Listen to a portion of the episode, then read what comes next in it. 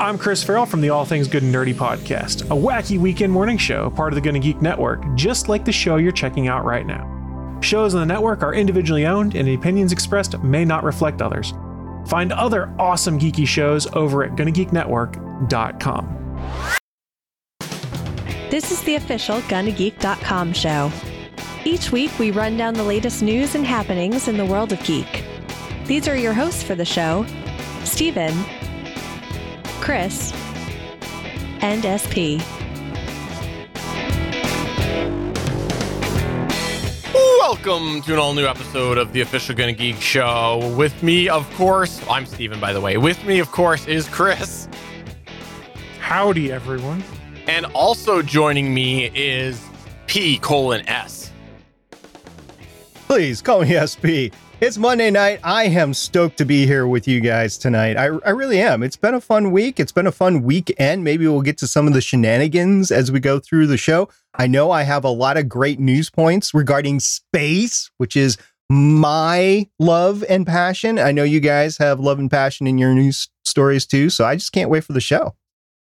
All right, I have a little rant off the top here that I want to go ahead and get off my chest and just say Nintendo your backup solutions are garbage, complete garbage. You have made my son very upset.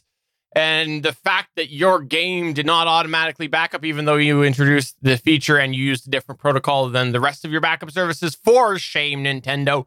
For shame. Let me ask you this, Stephen. Ask. How old is your son?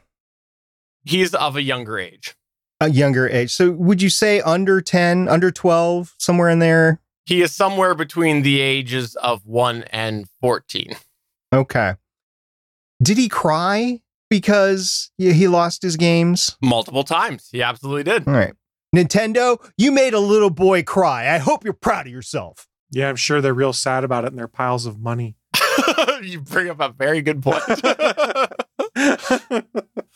All right, on that note, let's go ahead and go to the news.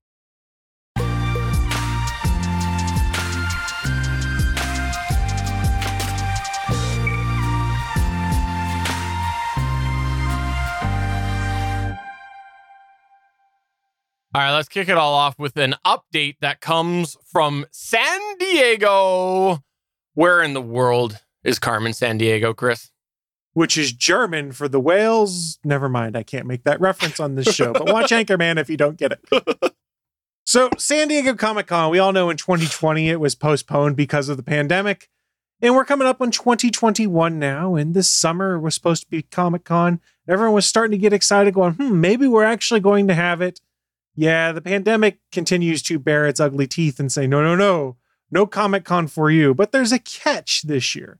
They have said, the folks that run San Diego Comic Con, that they are going to be doing the Comic Con at home again during the traditional time frame for Comic Con. So that's July 23rd through 25th. But they are also going to attempt in November 2021, as we record this, to do an in person Comic Con convention. The gathering in November hasn't been updated, excuse me, hasn't been dated yet, but the organizers say that they plan for it to be a three day affair as well. They issued a statement and said, At this time, we are still working on specific details as to attendance, capacity, badge cost, and related information. So, why is this important? Well, let's go back and say when they canceled San Diego Comic Con 2020, the organizers said those who had purchased badges for the event had the option to ask for a refund or transfer those badges to the 2021 show. With things moving to November, that might be another wrinkle in there for folks. So, the Comic Con International folks have now said those badges will automatically be rolled over to 2022's con unless the badge holder requests a refund. So it would appear if this November event actually happens, it's separate from anything you've already gotten tickets for and badges for before. So it is nice to see that we are doing something with Comic Con, both in person and similar to what we had last year. Ooh, Uncle Chris, Uncle Chris, Uncle Chris, I have a question. All right. Will the November event be in San Diego? The assumption is yes, but I don't believe they stated that explicitly yet. I have a theory that they are using this as leverage to move to another location, say Las Vegas. Mm, that's interesting. That is a very interesting theory. And I could see that because I was just about to dog on November as a date. And the reason why I say that uh, because the Vancouver, if, if you don't know this, I live near Vancouver, right? And the Vancouver Fan Expo, the big Vancouver uh, convention, has up until I think the most recent year, which would have been pre-pandemic, I believe. Um, maybe they didn't even manage to do do it. Has been in November, and then they went and they moved it to a more reasonable uh, when you would expect to have a convention. And I don't know if they did that or it was pre-pandemic. Anyways, for a long time it ran in November, and everybody said, "Why don't you go to that?" And I go, "Have you looked at the list?" And second, that list is going to change because everybody's going to cancel out because it is a history. It's at the end of the year, it's the tail end. You have all these celebrities that have other things going on, like filming television shows. So y- you basically end up with people who are filming in Vancouver at that time because everybody else's schedules don't allow for it. And, and, they're not going to sit there and have an exhausting work week and then go and do a convention as well. That's why the traditional convention months work so well is because they're in between like TV shooting and things like that. And so it really is an odd time. And I think this is what we're going to see because from what we're seeing w- with the development of um, uh, vaccines and and sort of the cycle that we're seeing with with uh, entertain the, the entertainment industry and whatnot, I think we're going to see 2021 to 2022 is going to be a more traditional t- TV year, which means all of these actors and actresses that are tied up with TV shows are going to be back in a regular filming uh, schedule during that year. And they're not going to want to do that because they're probably reaching the end of of their um mid-season filming and then they're about to go for their their winter break before they start filming again it, it's in November i think this is going to be a disaster you, you assume they have a choice when the mothership says you're going to go promote our product you're going to go promote that product and it's not unheard of the cast of arrow left vancouver flew out on a private jet altogether to go do Comic Con events and then flew back at the end of the weekend to continue filming. So it's not unheard of. But regardless, I don't think this is actually going to happen. It's all well and good to talk about it maybe happening and stuff, but I would be surprised. And even if it does, I don't expect it to be like the full blown Comic Con experience. I think we're going to be talking about some smaller panels, potentially an artist alley and some vendors and stuff. But remember, Marvel, DC, they all do their own events now. They don't rely on Comic Con to do these things anymore. So they'll do their own thing.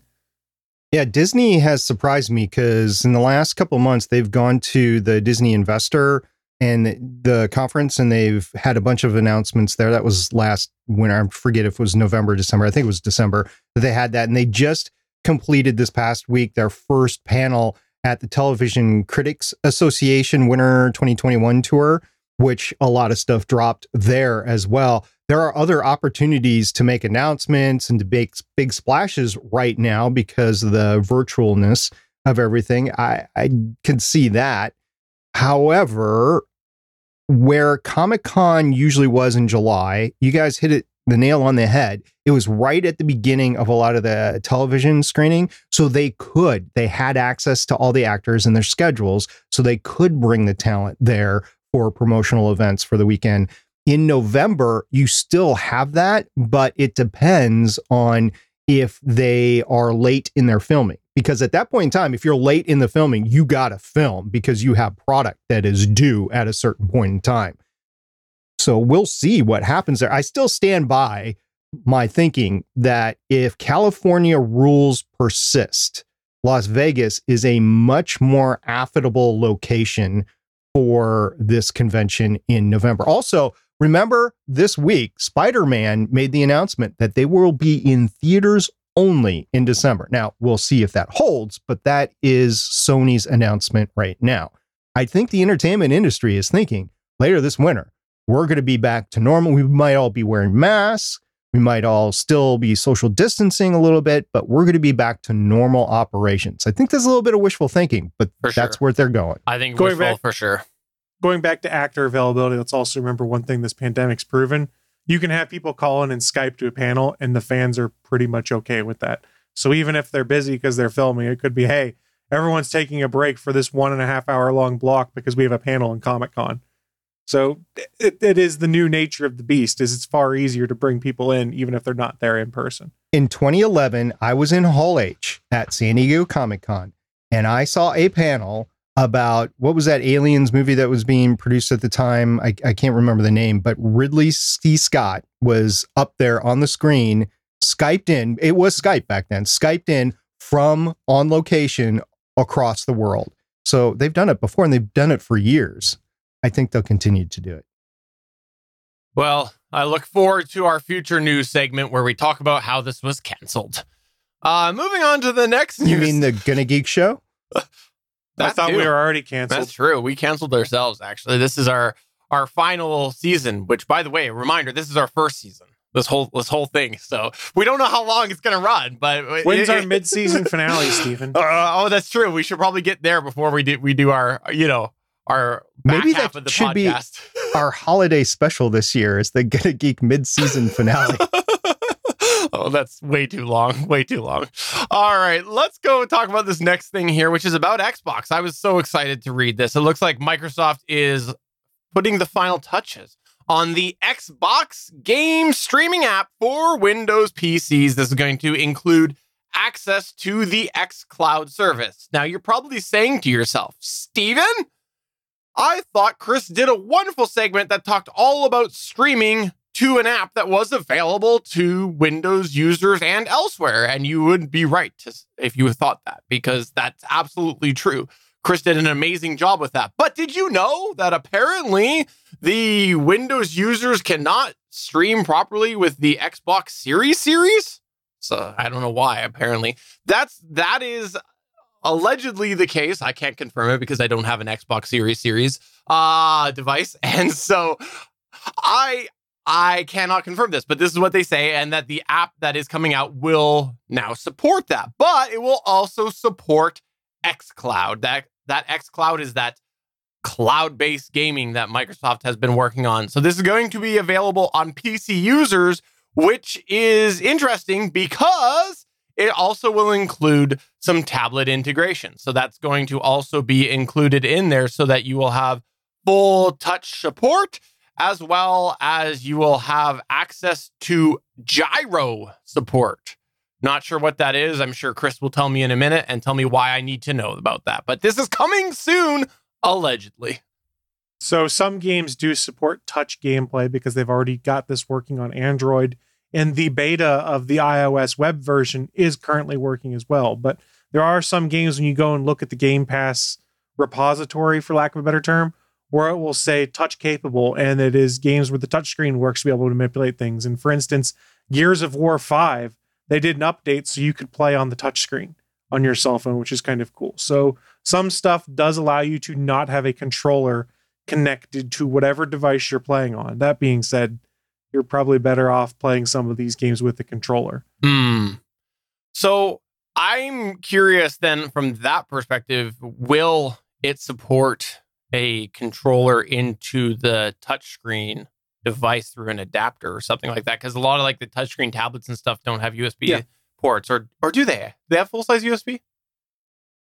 They'll have full or many, and you can put an adapter on. But you got to remember, most of these controllers you have now, like if you buy an Xbox or you've bought an Xbox in the last five years, your controller's Bluetooth, so you can just pair it with your tablet via Bluetooth Oh, and problem duh. solved. Whoops. So yeah, that th- was that's where obvious. they- yeah, that, that's where the problem is solved. Same with like a PlayStation controller or Switch Pro controller, things like that. Those are all Bluetooth anymore, so you don't really have to wire a controller. However, comma, you can wire your controller into your tablet or phone at this point in time if you wanted to. I know Bluetooth works on the console, and I don't know what sort of latency mitigation that they put on there. I'm wondering if that same latency mitigation would be on a tablet. And I would think that latency would be a huge issue with a controller. I know it's an issue enough with headphones as you're trying to edit. That's I tried that. That's not going to work.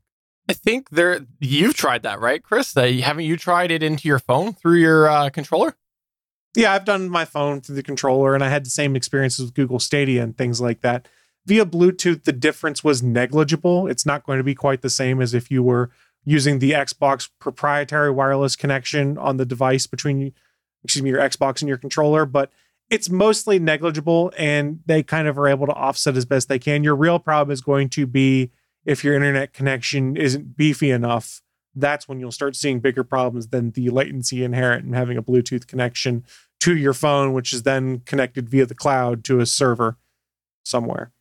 Is it connected to the cloud via Bluetooth and you don't need internet connectivity? No. So the way the Xbox model works is you either wired to your phone or your Bluetooth connected to the phone, and then the phone relays that signal pretty much back to the server. The Stadia model, if you remember when we talked about that, there were two different ways to play, technically three. You could be hardwired to your computer, Bluetooth to your computer, or you could connect your Stadia controller to your Wi Fi so that it is communicating directly with the server in which you are playing. But they are not doing something like that with even any of the other cloud solutions that I know of. I don't believe Microsoft or Sony are doing anything like that. Or any of the uh, cloud based gaming that's come to the Switch doesn't work that way either. Have you done much xCloud in recent? Not in recent, because what's the point, Mm. in all honesty? Because if I want to play Xbox, I'll just pull up my Xbox and play. I, I may try it out when the uh, iOS version works because playing on your cell phone is good in a pinch. And I could see that working if you're traveling and you were playing somewhere. But sitting on my couch and playing on my cell phone, not really the experience I want to have, but being able to prop my iPad Pro up and play that way. That's on what, an 11 inch screen then? That could be an interesting way to experience some of these games. I've got an idea. Chris, why don't you ship me your Xbox series, whatever, and try to play it remotely Mm. from your location? I think that Why- would be a legitimate test. but I could just go outside my house and connect to the No, cell no, no. phone It, it, and it do would be so much way. safer to send your Xbox Hmm. to me in order to do that. It certainly would. But how about you just buy yourself an Xbox and then I'll try and remote play it. I did know. read there was lots of availability this weekend at different retailers. I had read that. Oh, there Microsoft was. Store had them in stock this weekend. So. Are they like a thousand dollars? Isn't regular price? Uh, like a thousand dollars? That's not regular price. Cut that in half. and still far cheaper than the phone that you bought. Fair. Fair. Fair. All right, well, let's move on to the next news point, which is news points, and it's space news part one. What do you got, SP? There's a lot going on in space as there has been for the last couple of weeks. It's not because I've been uh, paying attention more. There is literally more happening in space. So let's take these down one at a time. We're going to talk about two items right now. The first, we're going to talk about the SpaceX SN 10 Starship prototype launch possibilities this week. So, SpaceX has continued preparations for its Starship SN 10 prototype test launch at its, get your drinking games ready, Boca Chica development and the launch facility. The company was given the green light by the FAA for the test flight on February 19, 2021, as we discussed last time, following an investigation into the safety surrounding the SN 8 and SN 9 test flights that both resulted in vehicle RUD, or rapid unplanned disassembly. SN 10 conducted its first rocket engine static test fire on Tuesday, February 23rd at Boca Chica. This test showed an issue with one of the three Raptor engines, and the engine was swapped out. Now, I'm going to take a little tangent here. There's been an awful lot of issues with these Raptor engines. So I'm now concerned about their viability going forward, but we'll leave that to another day. So SN10 conducted a second successful static engine test fire on Thursday, February 25th at Boca Chica. On Sunday, February 28th, Starship SN10 had its flight termination system installed, a key indicator of an upcoming flight. As we record this, there are NOTAMs or notice to airmen's and Boca Chica Village community notifications on Tuesday, March 2nd and Wednesday, March 3rd, indicating a possible test flight. Although there are a lot of reports via Twitter that the test flight will not come earlier than Wednesday, March 3rd. Here's hoping for a successful flight and landing for SN10 this week at Boca Chica. Uh, I have kept ta- tally, so has Chris. And Chris, my numbers are show five. What does your tally show? Five, All right, so you got five this time, Boca Chicas. So uh, I hope six. uh, it doesn't just count. said It was it. me. Uh, so we'll see. We'll see if we can get you up in your Boca Chica game.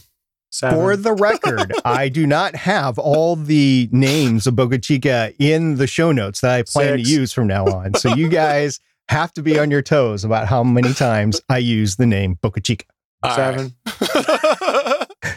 Moving on, NASA released a short statement last week regarding the SLS Green Run test originally scheduled for February 25th. Quote, during checkout preparations over the weekend, engineers determined that one of eight valves, a type of valve called a pre-valve, was not working properly. This valve is part of the core stage main propulsion system that supplies liquid oxygen to an RS 25 engine.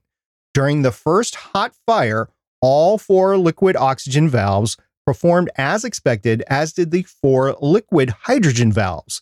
NASA and the core stage lead contractor Boeing will identify a path forward in the days ahead and reschedule the hot fire test that was originally scheduled for February 25th. Unquote. Now, why is this important? Now, NASA had been operating under a deadline to return to the moon by the end of 2024. Each delay, such as the ones that we are seeing with this green run test, puts that goal at more and more risk. And this past week, acting NASA Administrator Steve Jurczyk recently stated that the 2024 deadline was no longer realistic given the lack of full Artemis program appropriations, including the human landing system, which NASA has recently paused the selection process for. So, guys, I don't think we're going to get back to the moon in 2024 as we originally hoped. SpaceX might be able to pull it off, but I don't think that they really are interested in it, other than if it's a test run to go to Mars. I heard Suncast was going back to pick up the lollipops I left for him. Well, I would like to just state right now that I can say with 100% certainty that we will not be going back to the moon because we never went in the first place. Ooh, conspiracy theory time. I, you know, may an asteroid fall on your house. Well, Suncast's going to shoot a rock from the moon to Stephen's house. Yeah, rods from God. It's a concept that's been known. By the way, it is illegal in all the space treaties to uh, attack from space. Just to be clear, it It- is it's not international. attack. Suncast coughed and lost control. exactly. It's it was an accident. It wasn't an attack. It was a an space accident. accident. Is it going to be an accident when it falls on your house, We'll find out. We'll find That's out. That's covered under the act of God clause of his insurance, I assume. Can I just say that would make a really, really good mid-season finale if I if I died due to space debris on this Be a- podcast, right? It'd be a Like, nice that- cliffhanger It- in the middle of a in the middle of a Christmas party, just like you know an arrow, like we used to have. So we'll have a four hour long episode that the fans have asked for after they made a different episode. And then there'll be a giant cliffhanger at the end that'll never get resolved because they're not making a sequel to our four hour episode. hint. I went below the dumpster. Um, so Walking I was Dead. making a Snyder Cut reference. I was I'm making a. Walking Dead reference. I was ripping on the Snyder Cut because that's my shtick currently. All right, well, let's go on to the next news point here, which brings us back to game territory, and it's some updates from Pokemon.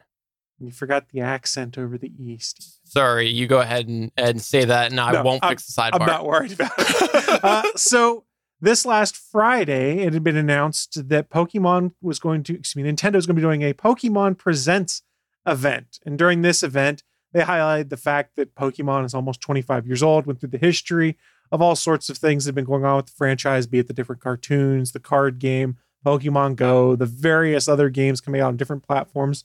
We did, however, get two game announcements coming out of this. We'll talk about the first one, which is the Pokemon Company announced remakes of Pokemon Diamond and Pearl during this video. The remakes will be called Pokemon Brilliant Diamond and Pokemon Shining Pearl. They're due to arrive in late 2021.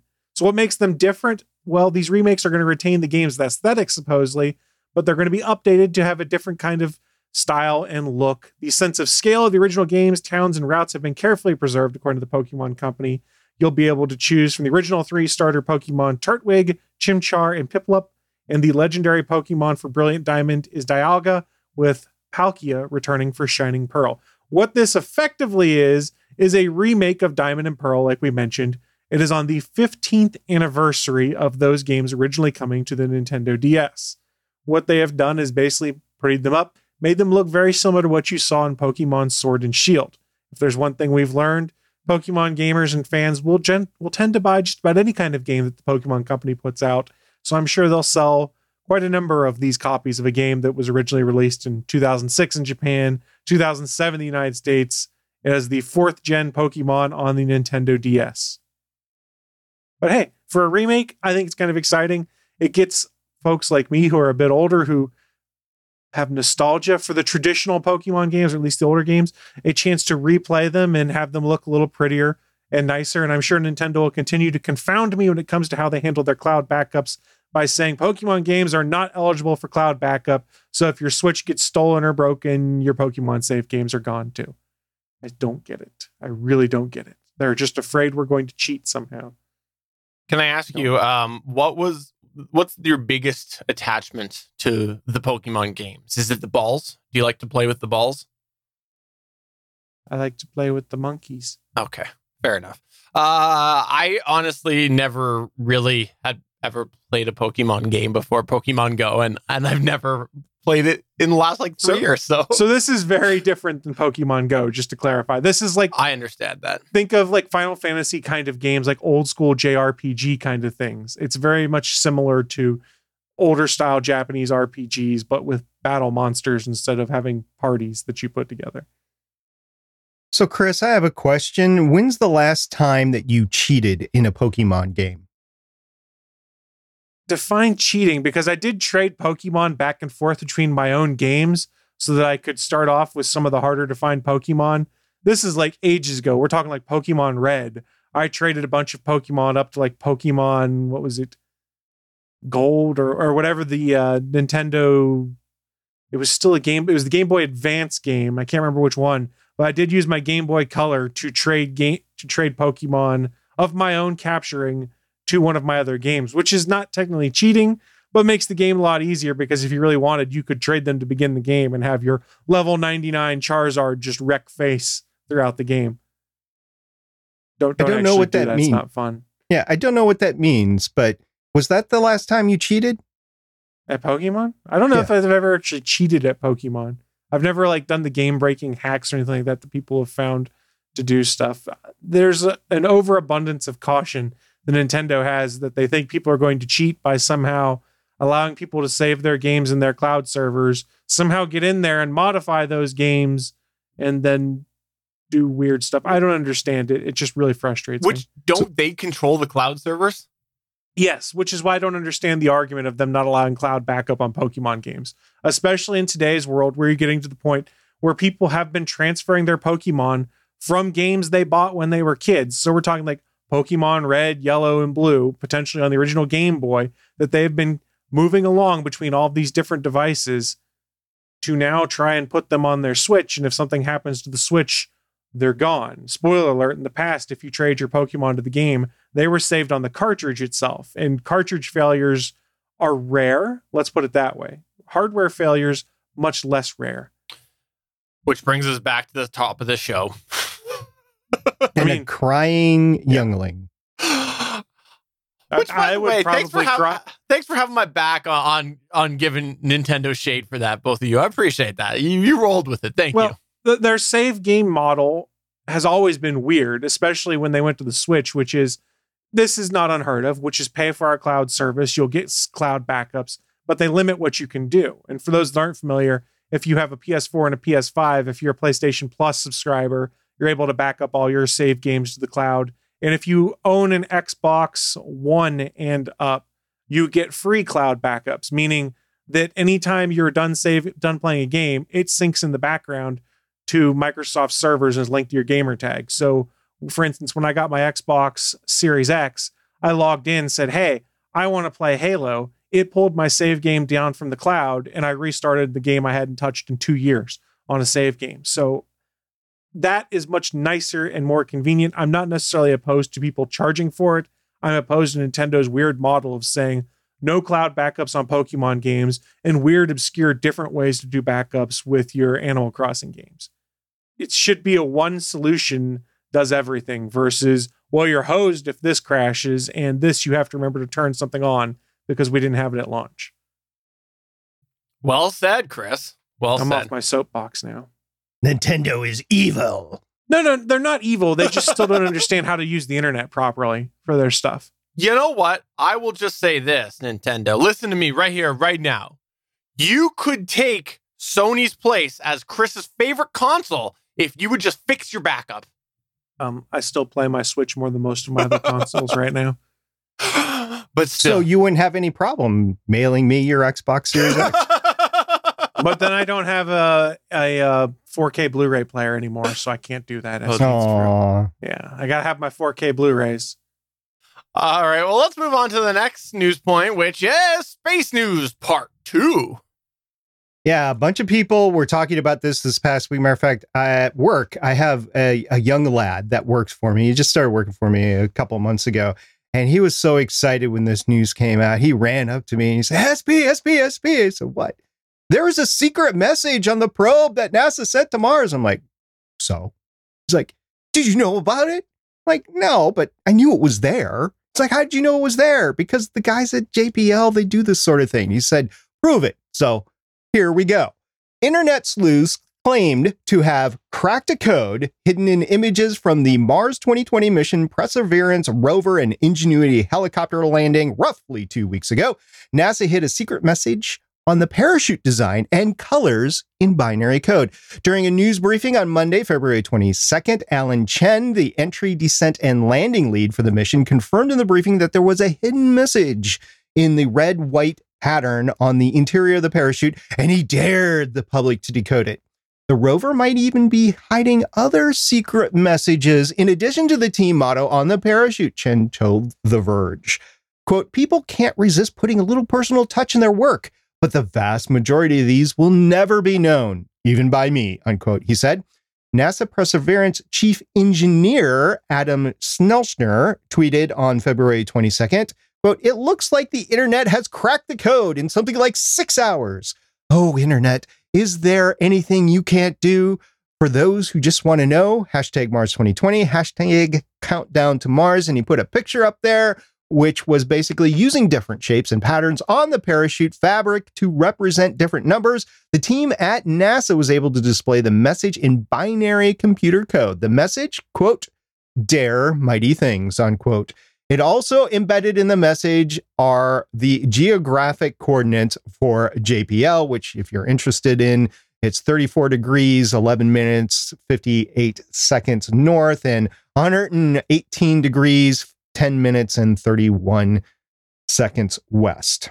That is the coordinates of JPL, you know, just in case you want to do it. And Stephen is showing up on the screen a wonderful rendition of both the graphic with all of the letters and numbers on it, as well as the parachute as it showed in the video that we all watched last week. It was it was lovely. You know, when I saw the thing, I I, I knew the design. I was like, yeah, that's yeah.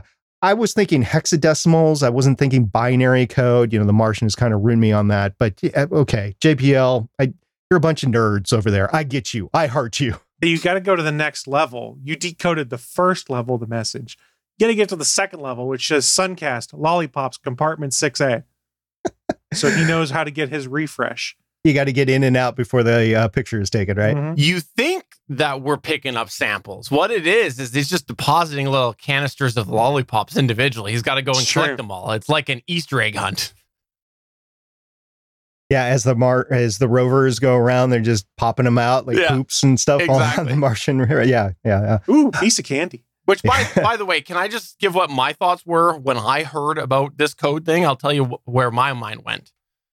I- I'll wait the half hour for the internet to tell me what the code is. That's where my You're mind went. wrong. You're not wrong. I had a similar thought. I went, huh, the internet will crack this later. I'll check Twitter. So the lad that started working for me all of a sudden has all sorts of passion of moving out to California and working for JPL. To that, I wish him well.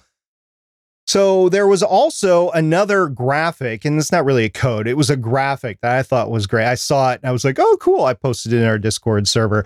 So this is what happened. NASA's Perseverance rover on Mars is carrying an adorable family portrait of Martian rovers. Now, Mars is also nicknamed, by the way, the planet of the robots because that's the only thing that's alive there is robots, at least that we know of. So, anyway, the planet of the robots now has a vehicle with a family portrait style bumper sticker. Now, Stephen, you're a family man. Do you have one of those family portraits on, like the Star Wars figures or something like that? No, for a few different reasons, but um, largely because it's a bad idea to put it on the back of your car. I'm assuming that's the thing you're talking about, right? Yeah. Yeah. Well, there are the magnets, which is a bad idea because it'll scratch your paint. But this is the stuff that you put on the windows, the little bumper sticker you put on the windows that you see around. Anyway, I've seen those ones. The best one's the one with the TIE fighter that says the Empire doesn't care about your stick figure family I like- blowing them up. Yeah. That one's great. Or the Batman ones that Think Geek made that was Batman crying in front of two headstones.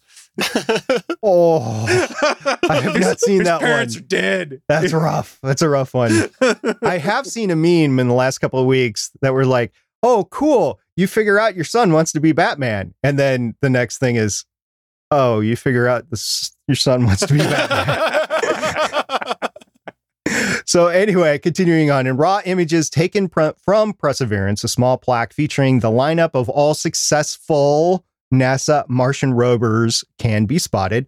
The first is Sojourner, which landed in 19 1997 as part of the Pathfinder mission, which was featured on The Martian, by the way, the movie The Martian, which I had to watch over the weekend. The twin Mars exploration rovers Spirit and Opportunity that landed in 2004. The next one is the Curiosity rover from 2012, which is basically the same platform as Perseverance. Also, there was a Perseverance and a little ingenuity flying up behind it from the Mars 2020 mission. Now, these messages aren't the first to be sent by NASA JPL to Mars. I mentioned that at the beginning of this news story. In 2012, it was revealed through a picture of Curiosity rover's tire treads that the pattern dot dash dash dash dot dash dash dot dot dash dot dot and if you're wondering what I was doing, that was Morse code, by the way, spelled out G- JPL in Morse code. So JPL has literally been stamping its mark into the Martian soil since 2012. I don't know if you guys remember Nice. talking about that before or not. So the dashes and dots are more than just an autograph on the ground. They serve as a visual odometry marks, which allow Curiosity's engineers to determine the position and orientation of the rover, as well as how far it has traveled by analyzing images of its track. So there is actually a scientific reason for putting something like that on there. But of course, the JPL nerds went, we could stamp JPL on the Mars. Yeah, that'd be great. So they did. I can dig it. That's good. So in the future, I've been doing this every week now, coming up in space of notable in space. First of all, let's talk about the SLS Green Run core stage test at Stennis Space Center. We talked about that being delayed. It was supposed to be February 25th. It is now supposed to be sometime in March. We'll see. It could slip to April too. The SpaceX Crew 2 mission is still slated to launch on March 30th. And no, this is a change since last week no earlier than April 2nd, 2021, Boeing CST 100 Starliner OFT 2 test will occur. Now, there was an eight day delay caused by a power surge during the final checkouts on the spacecraft at Kennedy Space Center in Florida. Technicians swapped out the avionic units affected by the power surge. Boeing said, quote, we continue to ensure product safety of our spacecraft and we are addressing any emerging issues in a timely manner, unquote. To that, I will say, Boeing, have you seen the video of the 777 over Denver? Okay. NASA said the power surge was caused by a quote ground support equipment configuration issue, unquote. So, yes, we are now delayed until at least April 2nd for that test. Now, NASA, this is something we talked about uh, probably about a month ago, by the way. NASA's award for the option B down select of the Human Landing System, or HLS, for the Artemis program, and Artemis program is NASA's program to go back to the moon, we is now slipped sometime, and we'll just say April, May ish. There's no date, there's no line in the sand on that. The current competitors is Blue Origin, Dynetics, and SpaceX. They're going to go down to two with the option B with that down select sometime later this spring or summer. Now, Starliner CST 100 crewed flight test is still scheduled for June 2021, pending the success of OFT 2. And as Stephen always wants to see, James Webb is supposed to launch October 31st, 2021. So those are some key dates coming up for the rest of 2021. I am happy to hear that they've officially canceled the James Webb Telescope. That was really nice of you to work that in at the end there.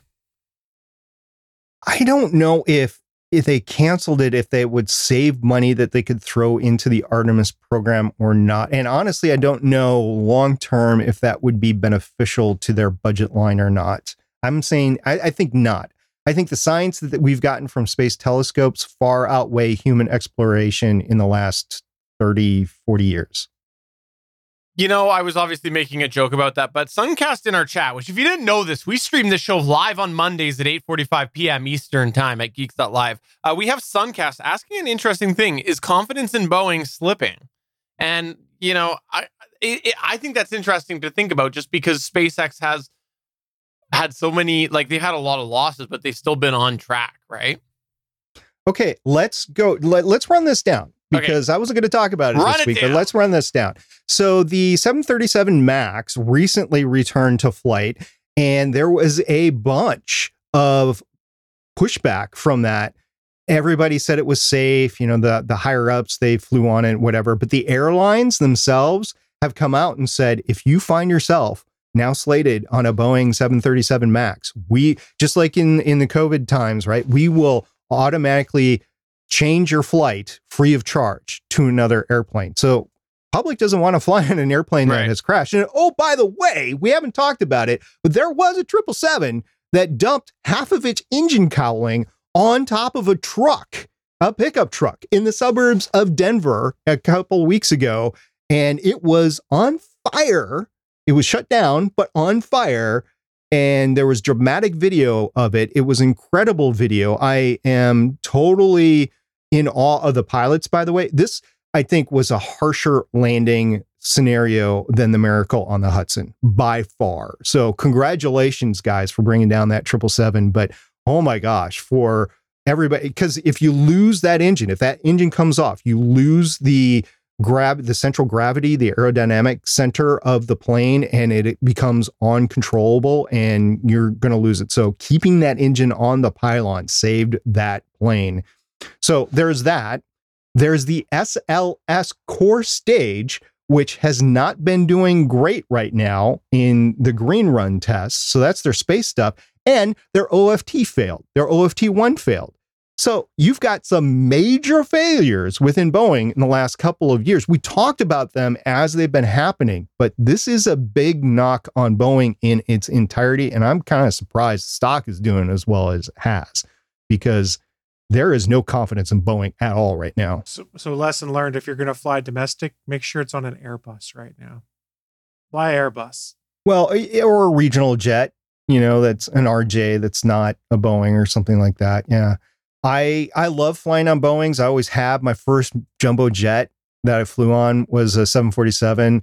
I was, um, long story short, I was working for Northwest Orient Airlines, and as an incentive flight, I got to go up in the cockpit of one as we were doing a flight test as it came out of depot maintenance. That was really fun. Uh, Airport 77, always loved that. Again, the 747 in trouble. Uh, triple sevens, the most luxurious airplane I've ever flown on. It's just incredible what they've done in first class on that plane. I have not flown on a 737 MAX. I don't want to fly on a 737 MAX. Uh, but Boeing has made some nice to fly in airplanes. I worry about the mechanics behind it, and I'm a rocket scientist. Well, I look forward to the day that you tell us all about the new airline that is a space airline that you're going to be making called SP's House of Airline flying apparatuses. You you joke about that. Now it was kind of funny over the weekend in my de- as I was going through some delirium this past weekend. This is a longer story.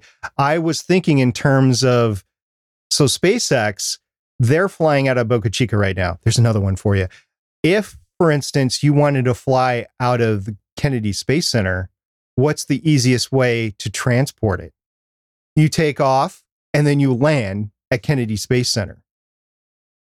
and it's totally doable. You just go up Mhm. higher, right? Yeah. and and uh, yeah, I think you're going to see a lot more of these deliveries. That people have been joking about this for years, and it's kind of a quasi joke that you can you can have something delivered anywhere on the planet in about 45 minutes, 90 minutes, depending on orbital period and stuff like that. Yes, you can. It hasn't made sense until now, but Mm. if you're repositioning spaceships to launch out of more advantageous locations, say the SpaceX uh, uh, sea launch capability that they're uh, creating right now out of the oil rig, say you want to launch out of that. So where do you store? It's not an aircraft carrier. Where do you store all the space? You fly them there, and then you fl- fuel them up, and then you take off. I think we're going to be seeing more of that. I think it has been an unstated plan of SpaceX, but I see it happening. That's cool. That's that's neat. All right, well, let's go to the last news point here, which is a short one and just something I had to um muse about here, and it's about Snoop Dogg. Yeah, I'm going to talk about Snoop Dogg on here. I came across this article that apparently legendary rapper Snoop Dogg has a very rigorous streaming schedule. He quite often streams games and has been doing this for for quite a while. Well, apparently on February 28th, he got a little bit upset at Madden and he left after saying some expletives. I won't quote them on here, but it had an F and an S involved with it. Fudge. Mm, Yes, that's true. And he ended up getting up and leaving because he had been very, very angry at his gameplay. He basically just just blame the game, like any good gamer does. And so he left the room. Oh, in maybe anger. wait a minute. What was his controller connected to the internet via Bluetooth? It was might have the been. was the latency the issue that he It was having have problems? It was probably also he was already a little heightened because he lost his Pokemon save data as well. So Mm, that might I'd be be as well. mad too.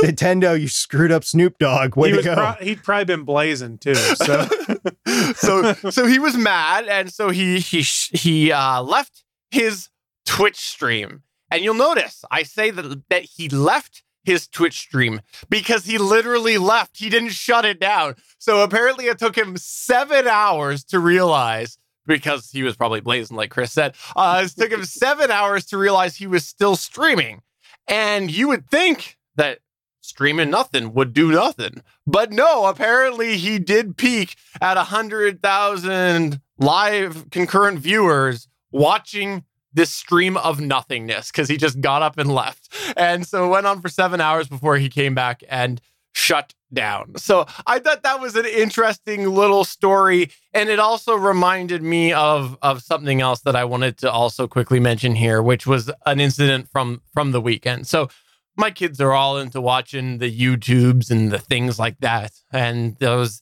people who do those video game videos and things and and those random YouTube videos. And so they uh, apparently watch these YouTubers that must make a lot of money because I've had to talk about expensive cars and I've had to talk about how no, people's houses aren't usually that big and no, you can't go to your large pool and fill it with bouncy balls and you can't do all of these other things. And yes, they, they literally asked me about about a Lambo. Have you gotten them a subscription to the Robb Report? No. Okay, that might help. Okay. I'm not sure what that is, but sure. Uh. I, I don't know what that is, the Robb report. R O B B Robb Report. It's a you look it up. It's a magazine. Okay. So I did not. Um, however, uh, maybe I will. Uh, anyways, no, they they're very interested in this, and so uh, they apparently started to say to my wife, they go, "Hey, Dad's a YouTuber," and then they said to me, "So why aren't you rich?" so that's what they said to me. And, and this is what this reminded me of because I don't do it. And I said to them, it's because I don't do anything that gets huge amount of traffic like these guys do, or just stream for seven hours of nothingness being Snoop Dogg. I mean, we can try Yeah. a seven-hour stream of nothing if people want. we could. We could. We'll just have pro- looping animated gifs out of the Gonna Geek show on there. it'd probably be removed from reports from I don't know who, but yeah, I, I don't see us So- being able to stream for seven hours. Someone would have to watch it to remove it. oh, don't worry, don't worry. My daughter, she subscribes now, so she would turn it on, and then she'd say WTF, and then she'd report it. there you go. Oh, speaking of, we need one more subscriber on YouTube, please. We've been stuck at 666 yes, I know. subscribers for a little while. I love so it. So please, if you haven't subscribed, please uh, get us at least one more over that bump. So, anywho, that is uh the situation. Snoop Dogg, seven hour stream of nothingness, and I love every second of that.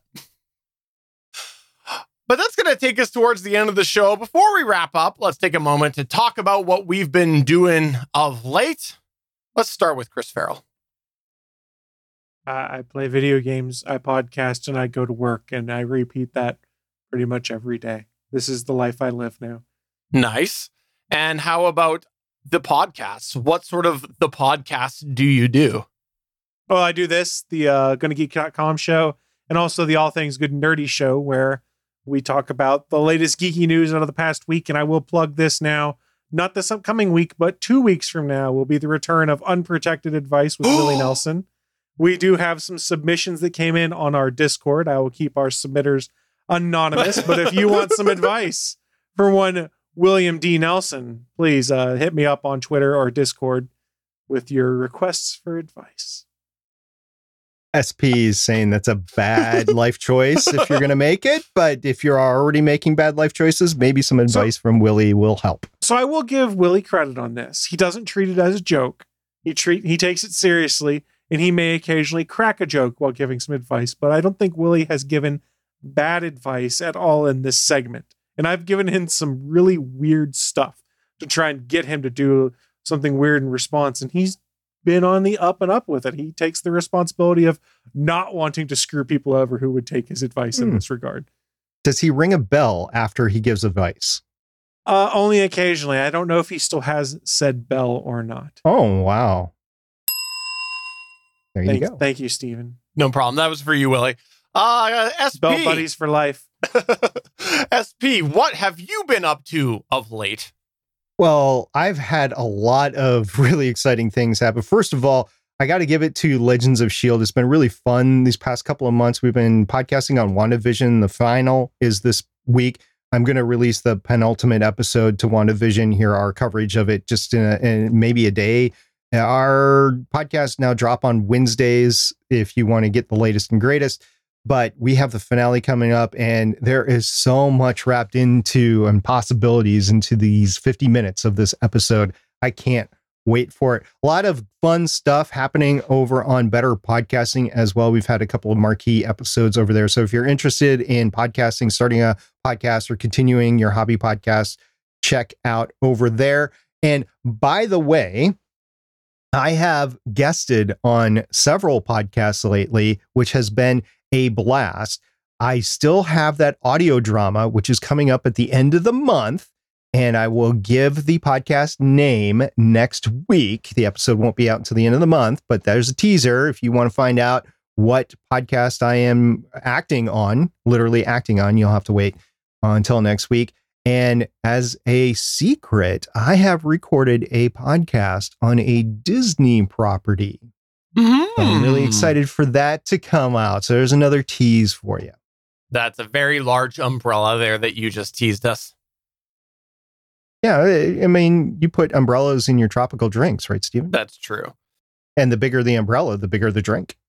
So, for episode 367 of the official Gonna Geek Show, I'm Stephen John Drew saying, Hey, look, guys, I got my to do list from the weekend. Might as well tear that up. Spent the whole weekend working on trying to fix my son's Nintendo. You know, Stephen, you still have to do those items that you just tore up. I'm SP. I'm Chris, reminding Stephen that if he was YouTube rich, he wouldn't have that list. Sorry, I gotta go pick up the pieces to the list. SP brings up a really good point. Bye. Bye.